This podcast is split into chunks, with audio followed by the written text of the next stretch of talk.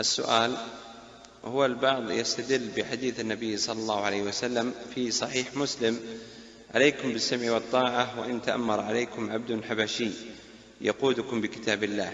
قالوا وما دام أنه لم يقودنا بكتاب الله فليس له السمع والطاعة فما قولكم حفظكم الله؟